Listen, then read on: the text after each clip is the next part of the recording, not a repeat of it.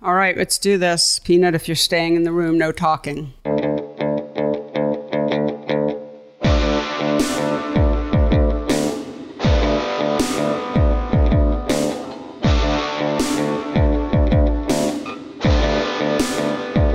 Hello, and welcome to the Photo Work Podcast, the talky and touchy feely version of my book, Photo Work 40 Photographers that came out funny on process and practice. Hello, everyone. The accent is on the W. Strangely, it was. That's what happens when you have three cups of coffee. Go to work. Um, yeah, I'm Sasha Wolf. I got to own this mess. Um,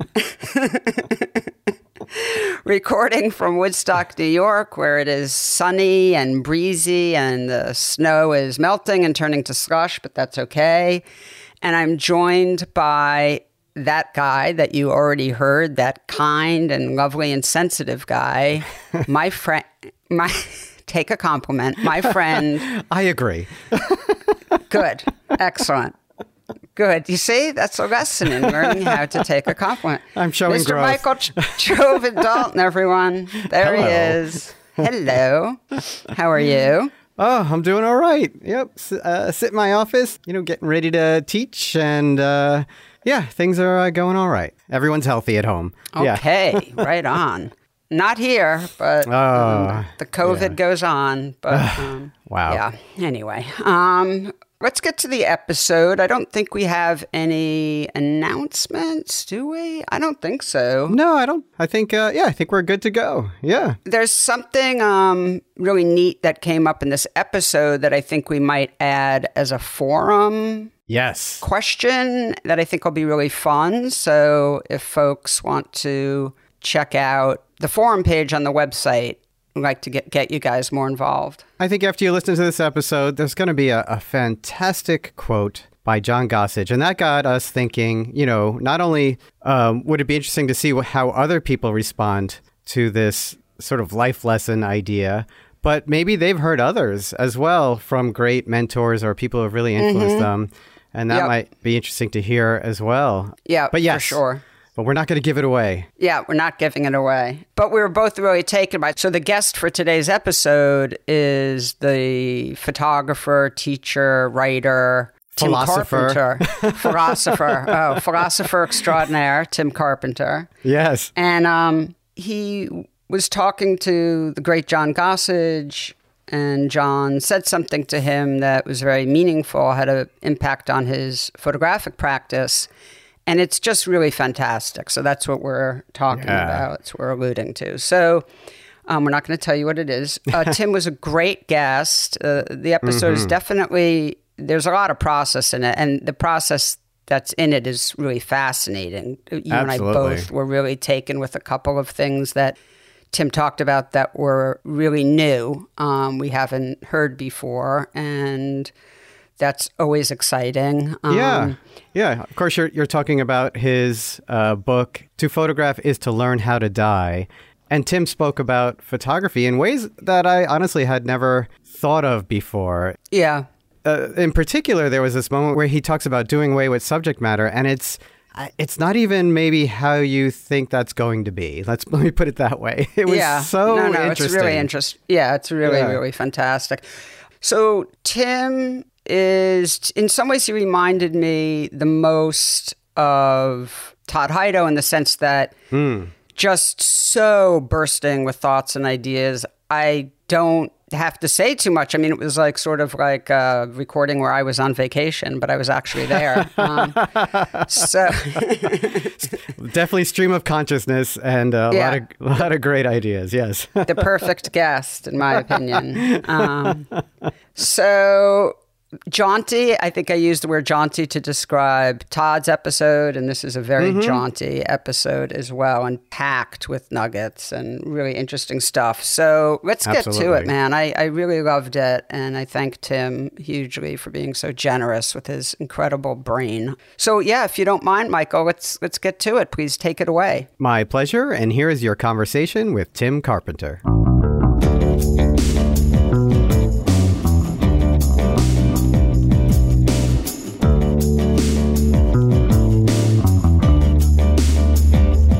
Tim Carpenter, welcome to the Photo Work Podcast. It's great to have you on. I delayed us a week because I, I had to go into exile. Aunt and uncle got COVID, and so I left um, because I haven't had it yet, and they hadn't had it yet. We were three of the last holdouts, but I'm back upstate, and we've rescheduled. And anyway, so it's so great to talk with you, and thanks for being so flexible. Oh, my pleasure, and I'm I'm glad to be with you. So we start every podcast, as you know, with uh, the guest's journey to where they are today. So if you could tell us about yourself, that would be great. Sure. Well, my photography life, uh, I always say I'm kind of a late bloomer. I was actually a late bloomer for almost everything in my life, but I was actually late 20s. I was in Portland, Oregon, and I somehow landed a job at the Portland Art Museum uh, doing the marketing communications. And that was really great because I got access to the curators to do like the newsletter and all the, all the kind of member communications. And um, there was a guy named Terry Toedtemeier there who's sort of a Northwest legend. As a photographer and as a curator, it's funny though that Portland Art Museum back then it wasn't even a full time position. They didn't have funding for full time, and so Terry had uh, had the position, and he was super nice to me. In that, like, you know, after I got to meet him a little bit, I was like, "Hey, can I show you a few pictures?" Because I was just, you know, kind of dabbling back then. And he saw them, and he's like, "You know what? I think you might like Robert Adams. We have a few in our collection, and uh, I think, yeah, you know, um, we I got, get that. We've got some Stephen Shore, and then, but he also had even Cindy Sherman, and he had other things that I, you know, had no idea about. And then suddenly, I'm like, okay, this is where I think I want to be. So, you know, I, then he, he, just let me see prints, you know, and he showed me books and just the, the, the best guy. And um, also through that job, though, there was a company called Acoustiguide in New York City. They were the vendor for back then it was even cassettes and they were moving to digital but you know like the museum would have you know a walkthrough of any major exhibition would you'd put the cassette on and it would lead you through so they were my vendor, and the creative director there, she and I hit it off. She would always be coming out to Portland to do these things, and she's like, "Hey, do you want to? What do you think about moving to New York and doing this with me? You know, like writing these things, and, and you can help with the marketing because we have we need some of that too." And I was like, you know, I was 30, and I said, you know, like somebody's going to pay me to move to New York, and I'll have a job waiting. I was like, this sounds insane not yeah, to do it. Pretty sweet, right? Yeah. so so that brought me to an uh, Acoustiguide, and where I was like working, you know, with uh, MoMA, the Whitney, the Guggenheim, the Met. I was going like, you know, in the days before the public opening, it's like a final walkthrough. I was seeing all this stuff with the curators alone. I was working with a guy named John Elderfield at MoMA occasionally, you know, like one of the smartest guys I've ever met, with, used to be the chief curator. So it was like all these brilliant kind of things. And I was seeing a lot, obviously, more photography, more art, and everything like that. And I started like just making a lot more serious pictures and, but the real, like the one of the bigger other development developmental thing kind of for me was um, I was starting to do some classes at like ICP. You know that made sense. And uh, in 2008, early 2008, I took uh, a personal vision course, and it was with a guy called Robert Lyons. And it was one of those like two weekends, you know. So like you do crits, and you maybe even shoot during the week, and then you know some more crits and talk through some things. And he kind of took me aside and he said, in a few years, I'm going to have, I'm starting an MFA program at the University of Hartford. And he's like, I think you might be perfect for it. But at this time, like I was like a full time employee at a marketing, an mm-hmm. advertising marketing agency in New York. I was, a, I was, you had stability. Yeah, stability. I was management. You know, I was getting bonuses, and like I was like, you know, this is my life. And And I, you know, my first, you know, thing was, well, no, I can't go away for a couple years. And he's like, well, it's, you know, it's going to be a limited residency. You don't have to disappear, all this kind of stuff. And I was like, you know, I, and also, you know, I'd been to law school back in Portland, Oregon. And that's why I moved there. And I was finally out of debt. And I was like, does this sound crazy? I don't know, you know, go back to more school.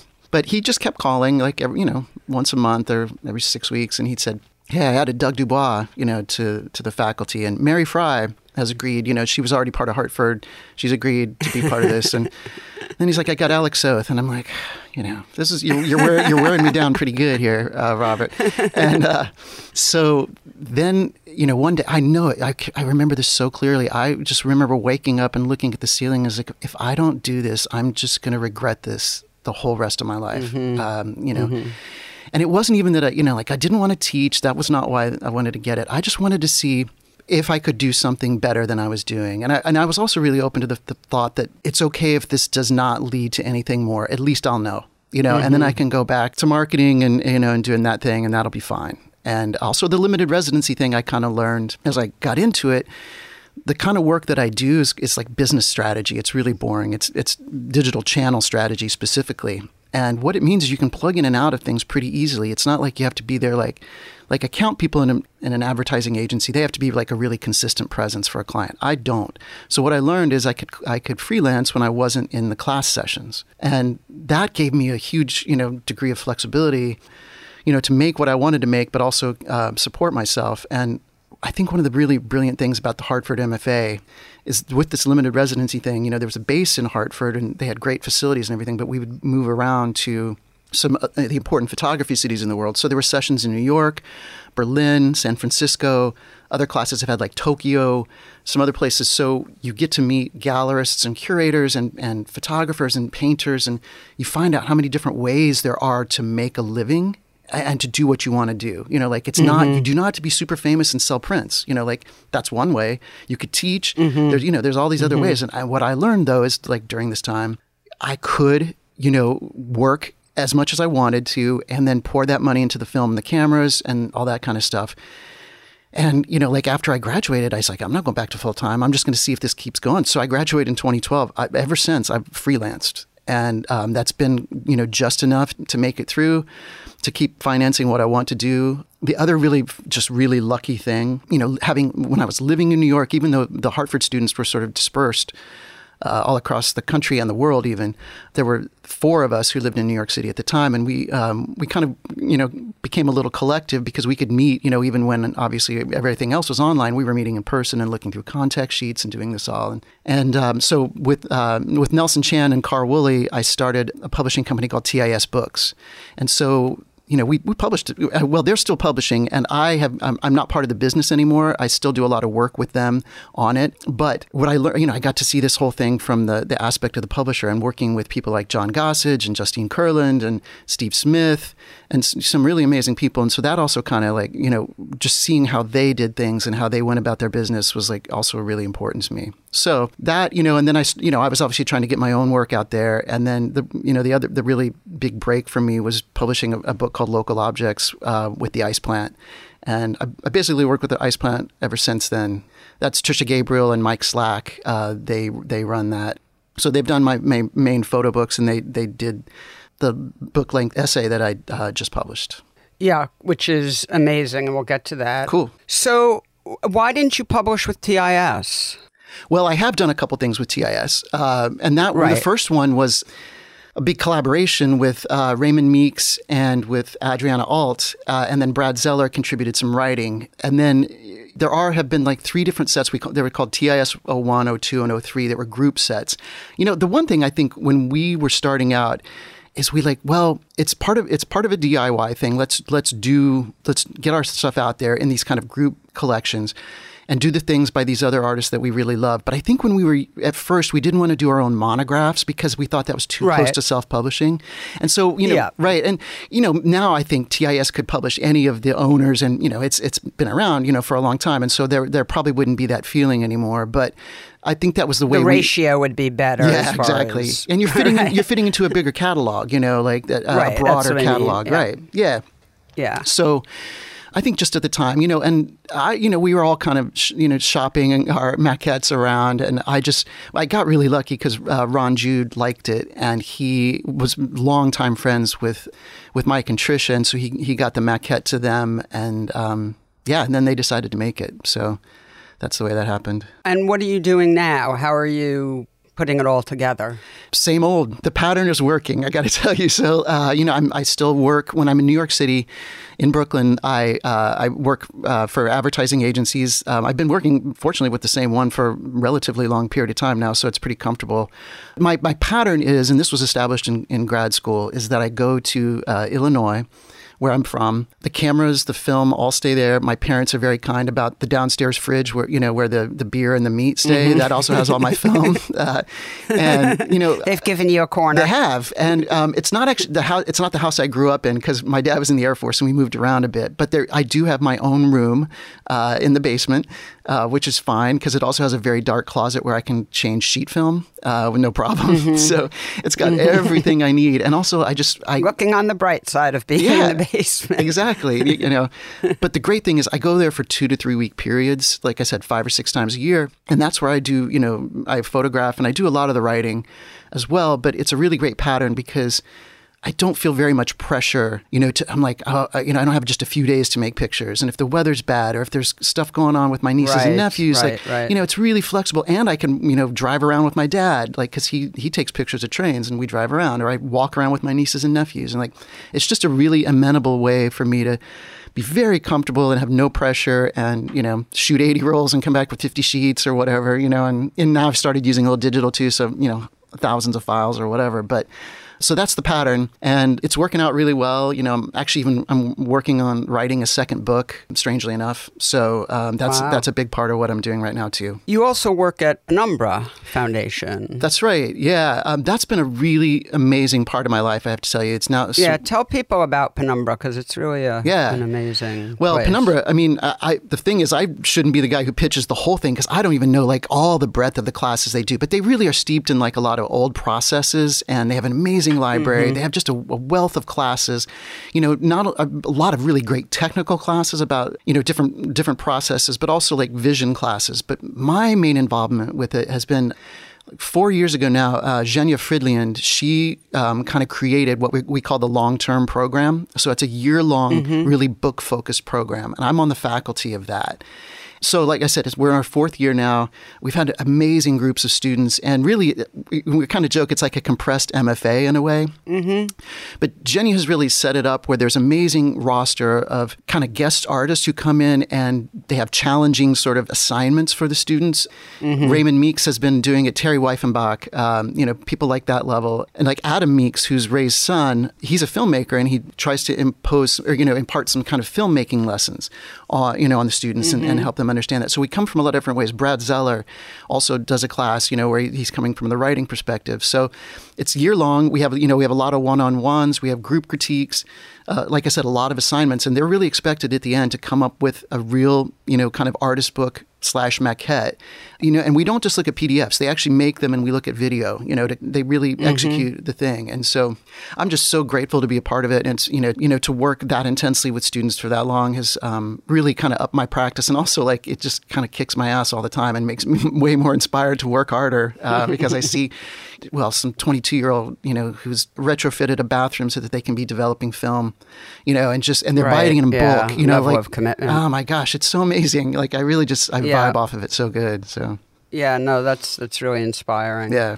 I mean, I find you know people like you inspiring oh to me because I do a, a lot of different things as well, and I think it's not always fully understood the life of wanting to have many branches on your tree and and feeling that they work off each other and that there's a whole sort of um, synchronicity and that can happen and how exciting that can be. But I I also think it's not for everyone. I mean, some people really Right. need sort of a singular focus or or that sort of multitasking so to speak doesn't doesn't work well for them. So it's it's not for everyone but i i get your sort of vibe and i, I think it's really neat Yeah. I, I really appreciate it. So i want to talk about your work and i want to talk about the book.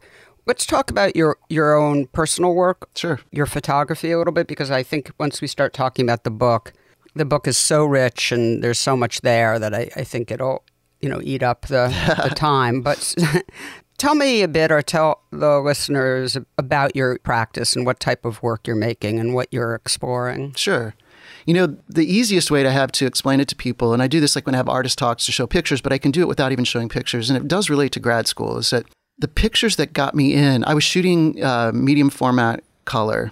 Uh, like six seven, and you know, I one of the great things, like my previous full time, the last full time job I had, they gave me a sabbatical in tw 2008 because I'd been at the company for a while, and so I, I did two three three week road trips with my dad, uh, one around the southwest and west, and one around the northwest. And I made a lot of the pictures there that um, that got me some, uh, got me a few different like in some group gallery shows, and got me basically into grad school.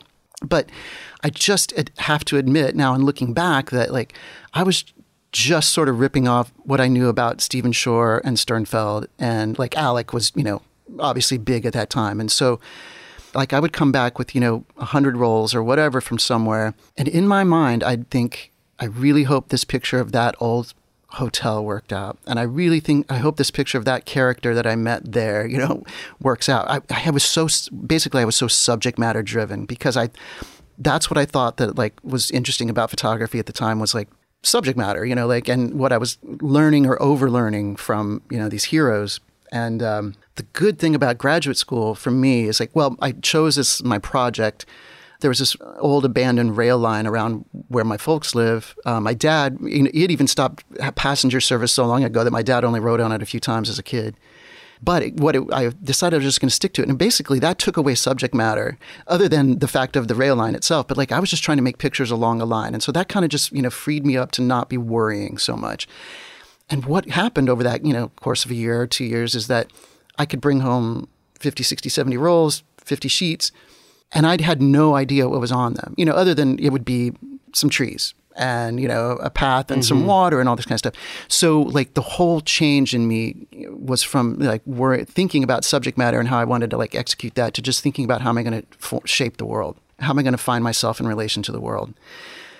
And so that you know like that i have to say is the underpinning of almost everything that i do. And you know it's i frequently am asked the question is like people say you don't take pictures anywhere other than you know like those few counties around you. And i was like no. And they're like don't you get bored? And i was like not yet. You know mm-hmm. because for me like Uh, what I've learned is that if I can go walk the same streets and drive around the same roads and you know there's so much going on inside of us obviously you know like and there's and there's so much going on outside of us. You know all i'm trying to do is like kind of like keep those two poles you know in some sort of view and sort of gauge the distance between them. And what i found is that if i can kind of calm down that external you know like you're not calming it down entirely. Obviously seasons change even the light in the day changes but if you're not, if I'm kind of looking at the same thing over and over and over, then that calms down a little bit. Also, I get more sensitive to small changes in it. But also, then uh, I kind of get to look back on myself more and think about, okay, what's changing in me? What have I gained and lost? You know, what what's how am I bigger person? How am I smaller person? You know, what's going on for me? So that's like that kind of underpins everything I do. And really, the way that I work, I part of this whole package is that I, I I see this so much like in MFA students and undergrad students, they kind of have to come up with a project and sort of execute it. And I mm-hmm. I can't do that. I just have to photograph a lot and then kind of look at it, like, you know, look at the contact sheets and kind of make some PDFs or whatever and look at it and be like, okay, maybe there's an idea coming out of here. Uh, and it may have a little bit to do with the subject matter. It may have more to do with the form. It may have to do with the light. You know, like I'll see an idea and I'll think, okay, well, this might be something fun to explore. The other thing is like sometimes because I usually shoot uh, handheld generally and then i'll find an idea where i like oh i need this needs to be my four by five on a tripod you know like so that's another mm-hmm. way you know so so it's basically just kind of exploring kind of following you know whatever whatever i'm thinking of um, shooting very generously and not like you know editing myself that way but then kind of really being putting the pressure on it you know afterwards to say, well, where are some things coming out of this that I, that might be worth pursuing? And that's how kind of really each book has come around. Is that I'll just start to see an idea, to start to see something about a distance from a thing, start to see something about the quality of the light, um, or whatever. And then maybe that starts to be a PDF, and maybe it starts to be a book. And then I show it to some friends, and you know I, I see what's going on. And then I show it to Mike and Trisha, and they you know they say, yeah, I think something's going on here. So that's kind of a roundabout way, you know, not talking about any specific project, but that's kind of how I um, how I approach the whole thing. So you're not even thinking about form. You're not even thinking about giving form to something that doesn't have an obvious main subject. Not until later. Not until I get really down to the brass right. tacks of the book. Right.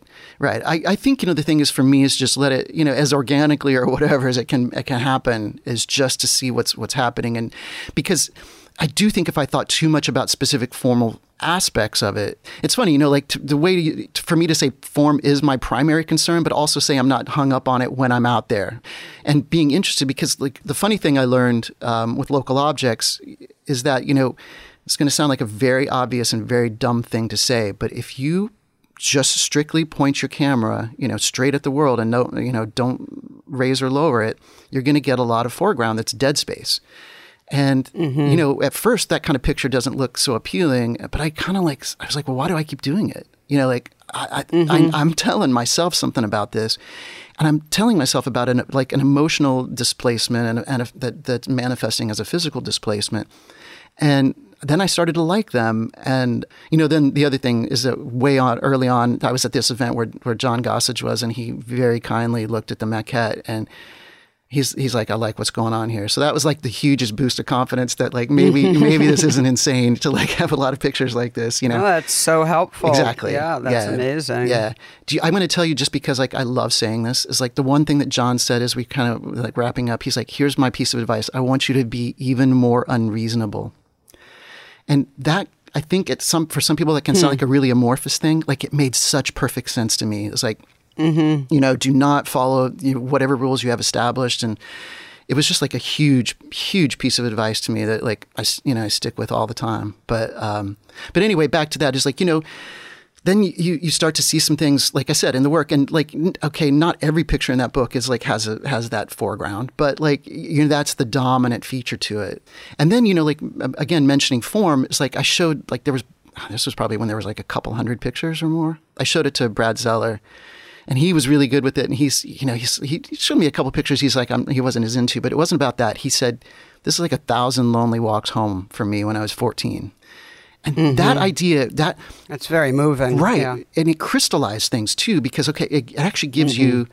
you know like i really i hung on to this because i was like okay well so lonely walks home from school that means rep, that means some repetitions right? You're, you're going to walk the same way. Mm-hmm. It means throughout seasons you know, it means some things. And that kind of actually triggered, because I had the pictures to do it, it actually triggered how the book is structured formally uh, in repetitions, because there are, there are some uh, repetitions, which I call spatial, which are the same, you can see the same subject matter.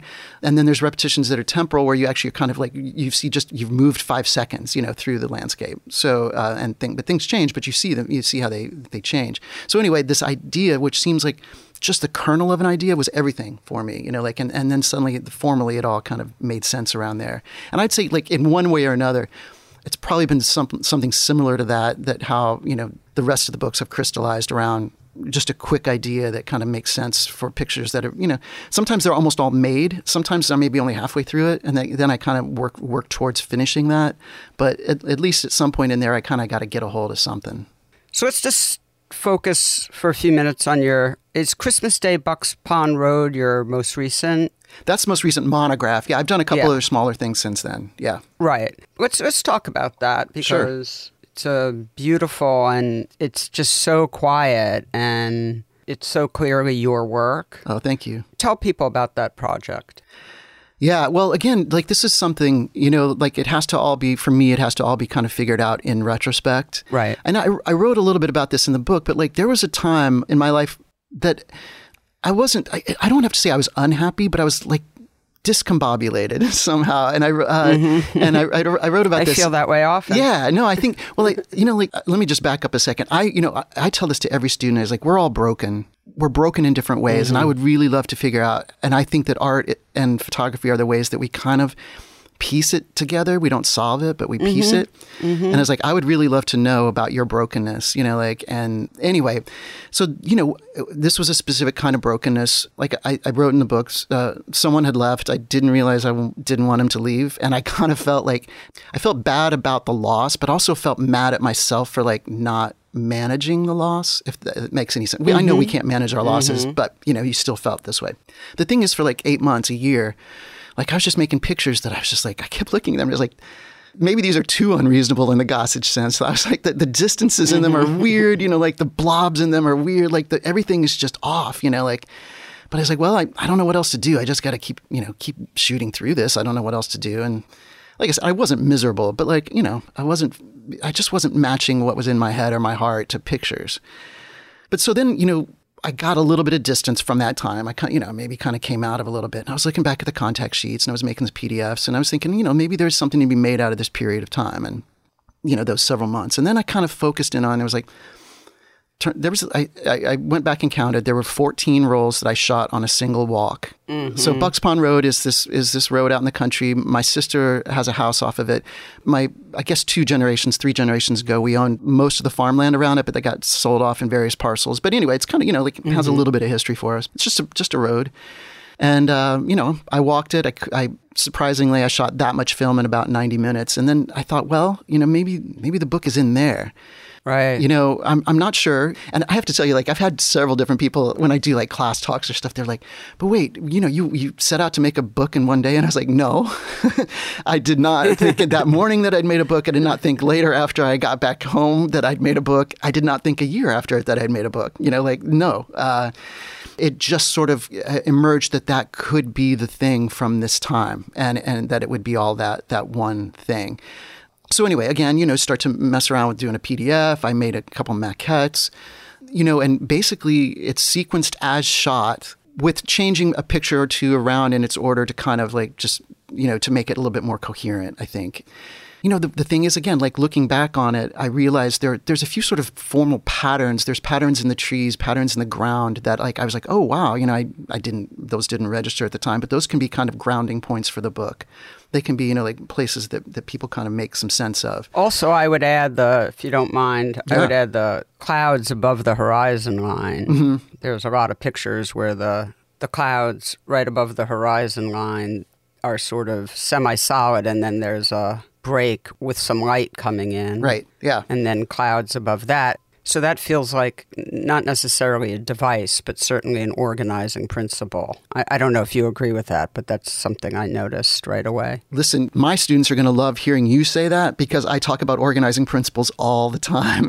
I, uh, oh, good. But, uh, but Home I, run. well, the thing is, like, they're mostly invisible to the audience. You know, like after repeated viewings, you're kind of going to uh, get them. You know, like but you know when i'm right. working with students i'm working under the hood we're trying to figure out what are you know like classical music you couldn't listen to a whole symphony without some organizing principles in there you know like the the, the theme mm-hmm. the repetition all these kind of stuff these are very important to the way we experience a book or anything that we want to have something experienced Absolutely. in time so i am not embarrassed or ashamed about talking about organizing principles or structures or all this kind of stuff because they have to happen I don't think they should happen while you're shooting. You shouldn't be worried about that. They're, they're, the, they're the reflective, sort of conscious thing that happens later when you're making the book, of course.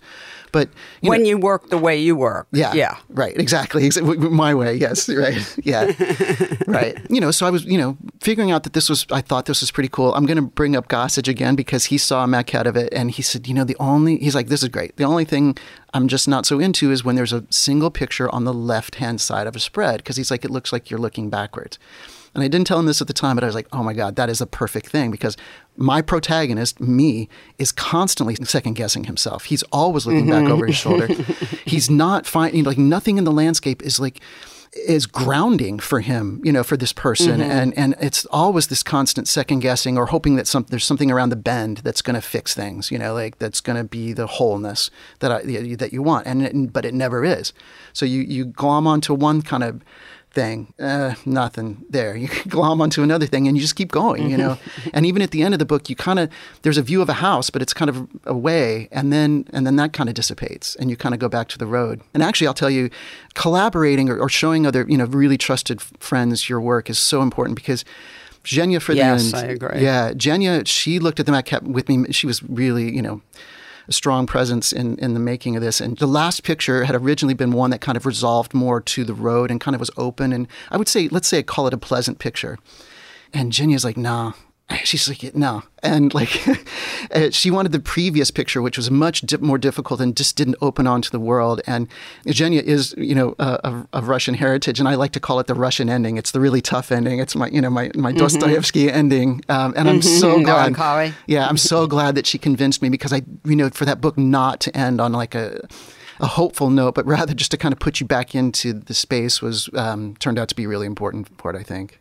Yeah, well, it is so important to have your your group of, of sort of trusted advisors and a big big proponent of not trying to do everything yourself. And you know people just have distance and yeah. it's yeah it's really important.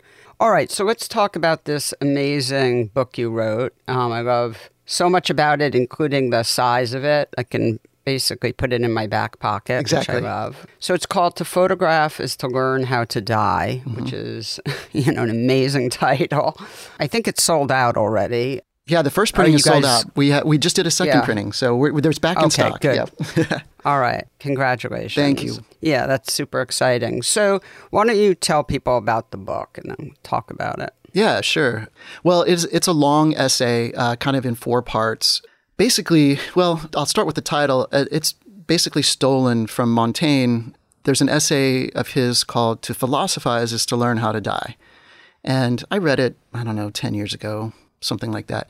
And I, I remember just even reading the title, I was like, well, guess what? To photograph is to learn how to die, Montaigne. I think that's what I think. Like it popped it right. And of, of course, mm-hmm. the, you know, whatever literary, there must be a literary word for the, for photograph and philosophize to, you know, start with the PH sound. But like, you know, it just popped in my mm-hmm. head. and then I read the essay. It's one of his shorter ones. And it's just basically, you know, it's like, well, you know, philosophizing is just sort of being objective about all your subjectivity. It's kind of getting outside of yourself and like, and it just calms you down. You know, you can stop being so worried about everything and not be afraid of dying, you know, uh, but but just kind of calming down. And so I, I really like this idea. And but, but then I thought the problem for me is I got to I got to reverse engineer this. Like you know, I've got got my conclusion sort of, but like now I gotta I gotta support this mm-hmm, thing, right? Mm-hmm.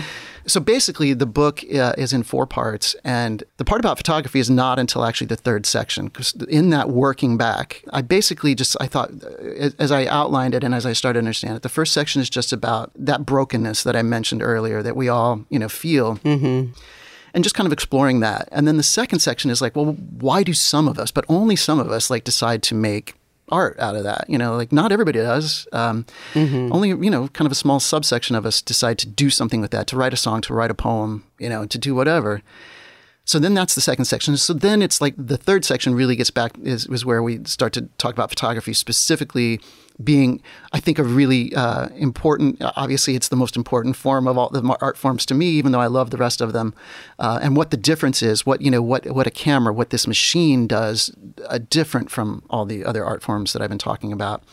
And then the fourth section kind of just brings it back to kind of more like a, I guess, a holistic sort of, you know, just making peace and making calm and kind of, you know, like what are potentially some practical effects of the, the effects of working with the camera that I described. So that's kind of the, the overall, you know, the lay of the land. Yeah. What does the camera do that's different, that makes you love it and describe the world, in your opinion, better than other art forms? Yeah. I don't necessarily say bitter, better. I say it's better for me. I say different. Better for you. Yeah. yeah. I, I, you know, like sometimes if I had a beer, I'll say better, you know, but like the it's the limitations. When I mean, you're being honest. When I'm being honest, that's right. You found the right way for me to say when I'm when I say having a beer, you mean I mean being honest. Um, it's the limitations that uh, you know, and this is a big part of the book is talking about the limitations. Is like as much as I love writing and I love drawing and and, and I love listening to music and all these other kind of things the poet, the painter is not bound by the world in the same way that the photographer is. And mm-hmm. you know that's that's great. That's our culture. You know that that is everything that's valuable to me is the ability. You know, like we can imagine ourselves forward and backward in time, and we can imagine ourselves to other places. That's great. Our dear old body with a camera is not able to do any of those things. It is in the here and the now. It, it and to to make a different picture, you got to move your feet or you got to you know kneel down or you you know like wait for the light to change. Like it's the world that that is that's dominating photography and not the the artist dominating the world. And that's the really important difference to me because it's like the acceptance that's in there you know sort of the humility that's in there. We have a lot of things at our disposal to to make of the world. The camera is really quite a complex machine as I, I, this is news to no mm-hmm. one you know like but our ability to to create relationships that never exa- actually existed in the real world you know first of all we frame it uh, we flatten it or we make we add depth to it we can even have time in it depending on you know our, our, the length of our exposure mm-hmm. we can do mm-hmm. a lot to it but still it the world is not you know going to change for us and it's not going to do what we want we can't, we can't move a tree obviously this is mm-hmm. accepting kind of a lot of digital stuff and all that but like you know in our in our kind of plain straightforward generally film photography. The only way to change relationships is for you to change your body's relationship to the world. And, and that is just not true of any other medium. That's the thing that really interests interests me. I think it just like I, the, I say in the book, it just it teaches humility, and then strangely enough, I, the flip side of this that, that comes around from it is I think there's actually a real freedom and that is the freedom of you know not being afraid of dying not being afraid of your limitations that you can actually work so fruitfully within these limitations, and that can kind of get you to calm down in the rest of your life. And that's kind of the conclusion I came to. You also, by the way, let's just describe it a bit more for folks because you're obviously very erudite. You quote a lot of amazing thinkers from Montaigne, as you mentioned, to one of my uh, favorite fellows, um, Ralph Waldo Emerson. Mm-hmm. Um, Wallace Stevens is clearly an uh, important writer for you. I mean, there's you know Flannery O'Connor, et cetera, et cetera. What made you want to include so much writing by other people? Yeah. I mean, I, I assume you know, in some ways it's sort of backing up. You, you, use these people to back up your thesis, but in other ways there's incredible richness to that. Yeah. But how, how do you think about no, it? No, right. Thanks for saying that. Because, you know, like, it's funny to use the word researching this because I, I wasn't researching it. I was just kind of reading everything I was reading, you know, and I was keeping notes and everything. But, like, what I realized and what I'm realizing now as I write a second book is that there's a lot of things that we take in that we assimilate, you know, that, that become part of us and mm-hmm. you know, and we're mm-hmm. able to kind of restate them, in fact make them our own. And and that, you know, that's the bulk of the book. That's what I've done. But then there's these things that are just irreducible you know uh, just some sort of insight that you you know like i'll try to assimilate it but like it's still it's still stubbornly itself you know and and it doesn't want to give itself up to me. So that's kind of a mirror for like the, the form of the book, you know, and Mike Slack got this immediately. He's like, he's like, these quotes are like the things of the world that were, that are not going to bend to your, your, your desire. Right. Mm-hmm, so, mm-hmm. you know, yeah, there's a lot that we can take and a lot that we can manipulate and manage Sure, that's most of the book, but there's still these things that, that are that resist, and you know I could also use them to contradict what I'd said, or you know to, to kind of mm-hmm. um, add some other flavor, you know, and and I'll admit like in essays that I'd written before, I'd have you know very kind people say you know like well I'd like fewer quotes, I'd like to know what you think, and and I would look at them and I'd say this is what I think, this is, or rather, maybe right. this is how I think, you know. Mm-hmm. And um, I'm sure other brains work differently. And I, I hope other brains work differently because I wouldn't wish this upon anyone. But like, I grab onto these things. And like I said, you know, like a lot of it I, I assimilate and it becomes part of me. And then there's these other things that, that I kind of keep as like, as just nuggets, you know, that, that aren't gonna that aren't gonna bend to my will, and that I, I kind of want to use them that way. And so, I'm going to tell you though, in the first draft, there were probably three times as many of those. Uh, but Mike and I got rid of them. you know, like I, you know, what I also learned is you, you just overwrite. You know, and the thing, same thing is true with you over mm-hmm. you over photograph, right? You make a ton of contact mm-hmm. sheets and mm-hmm. you get, you know, yeah, right? no, yeah, you write the way you photograph, yeah, yeah. So you know you overwrite, and then you know you just then you kind of you just keep peeling back, peeling back. Is you know is this really do the thing you want it to do? You know, and then then you're just pushing, you're putting that sort of objective pressure outside of just subjectively loving what that person said. I almost think of it like collective epiphanies. Uh huh. Yeah. You know, we could go down the path of Jung or anyone who's you know talks about collective thinking or consciousness. But to me it's like you have these epiphanies and you talk about them and then there are these quotes and it's like yeah wallace stevens had that epiphany yeah. and montaigne had that epiphany. And it's almost like reaching certain inevitable conclusions about life that other people have reached at different times like historically. And that creates a thread of, I think, sort of mature and honest and rich thinking that I found in reading the book very almost comforting. Does that make sense? Oh, it does. I mean, the comfort is in, you know, I, I think I, well, I, I wrote about this is like, there's comfort in kind of knowing that you're not crazy. You're not in your own bubble of a, of a world that other, right. that other That's people. That's what I'm saying. Right. Yeah. Yeah. And I, you know, like when I first read the David Foster Wallace essays like years years ago in Harper's, I was a little creeped out, but I was like, this guy's his brain is working in the same way as I. And I don't mean that I'm as mm-hmm. smart as he is, but like the fracturing of it and the constant fa- backwards and forwards and the footnoting yourself, you know, and all this kind of stuff. I was like, you know, like it just made me feel less strange in my own brain, you mm-hmm. know, that, that somebody mm-hmm. else was doing this. And I mentioned this. I think this is the great, I think this is why we respond to photographs is because the maker was in the world with her or his machine. Like when we see the photograph, we're like, that person found a purchase, a place on the world that made sense. And they're showing you mm-hmm. that occasionally, you know, like most of our lives is confusing and chaotic, but like occasionally occasionally there's this moment of clarity and of cohesion and that's a really remarkable thing and i think the photograph also shows how fleeting it is you know because we know that that was just a, a fraction of a fraction of a second you know but like mm-hmm. and that's mm-hmm. the, the consternating or you know the the uh, the frustratingly beautiful thing about photographs is that you know we just that that moment is so fleeting and so furtive and uh, i think that's why they, we have the people who do love photographs i think that's why we are impacted by them So, what's the next book? Can you can you say anything about it? Yet? Sure. Yeah. Uh, I, I, it's. I don't know what it is yet. I, I kind of I do know the arc of it, but it actually pulls off from a couple ideas. Um, strangely enough, and I'm going to get over my head here real quick, so I'm not going to. Uh, but I got into like reading about literary theory and specifically about language theory um, a couple winters ago. It was like, would have been the long COVID winter after I'd first finished the draft of the book, the, the current book. And, um, you know, I've also heard this phrase people say, you know, photography is a language. And I was like, oh, I'm not sure about that. But yeah, sure, that sounds nice. It's a good metaphor, at least, you know. Like, but once I got into language theory, I was like, guess what? No, no, photography has actually some very special things to say about it that, it, that is not part of what we call a sign system or a semiotic system.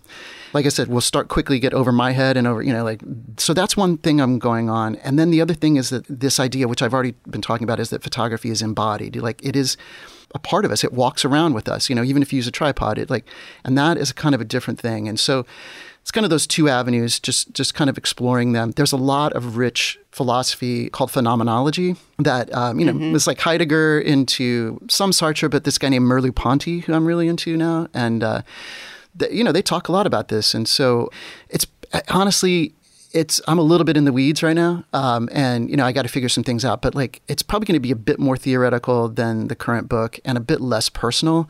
But mm-hmm. I'm really interested in it now. Like I'm just reading constantly, so it's it's really fun. So it'll be a, somewhat of an extension. You know, I want to, and on, honestly, in this one, I want to take on like Barthes and Sontag and uh, Berger and like some other people who've kind of been the canon mm-hmm. of what you know of what a lot of uh, when you're a photo theory kid, you know, you start to get get into. So it, will be be more in that kind of area. Boring, basically. You know, the short answer is boring. no, that that this is great. Are, are you going to um, are you going to rebut some Barthes and Sontag. This would be so exciting. Oh, I definitely am going to. Yeah, and uh, the oh, the funny fantastic. thing is, you know, the thing is like I almost tell now ki- the kids. I call everybody younger than me kids, and that's now like it's too much of the world. But um, right uh, is you know don't read Camera Lucida. Read like the two essays that Barthes wrote. You know because they actually have some really interesting things on it. And it's like and don't read on photography. Like Sontag is so much more interesting in like against interpretation and some other essays. And like I actually think that none of them really understood the machine very well, mm-hmm. but they have amazing things to say in other contexts. And so that's kind of where I'm going with it. And you know what I've learned is that the, really they all sprung from Benjamin, and um, so you know going back to a lot of that source material and, and like seeing what they saw in Benjamin and, and kind of figuring that out too. But like I said, now I'm down the wormhole, well, right? So no, no, it's uh, it's very exciting. Well, Tim, thank you so much for talking with me today and being so generous with your time and your thoughts and your amazing brain, which uh, is definitely its own. Oh, and, thank you. Uh, and and and yet wonderfully connected to these great historical thinkers, and it's all there in the book. To photograph is to learn how to die. It's it's really an incredible achievement. Congratulations. Uh, thanks. That's very um, kind of that's kind of you to say. I appreciate it. I'm still amazed that it exists. Like uh, you know, like so. Uh, no, you did it. You gave birth. I did. Yeah, somehow. So. we'll have you on after the next book, and Great. Um, I'll have to do some serious prep for that one and, and make sure I'm at my smartest. But um, it's going to take a couple three years for that. So uh, okay, unless we have another terrible COVID accident, which let's uh, that will not happen, right? Um, no, um, we're back to no, we're back no, to real no, life. No. Now, so yes, yes, real life. All right, Tim. Thank you so much, and take care of yourself. My pleasure. Well. You too. Okay. Bye bye. Okay. Bye. Photo Work with Sasha Wolf is produced by me, Michael Chovan-Dalton of Real Photo Show. The associate producer is Taylor Selsback, and the executive producer is Sasha Wolf. Our theme music is by J. Walter Hawkes. If you like the show, be sure to subscribe and rate us with all the stars available on your listening platform.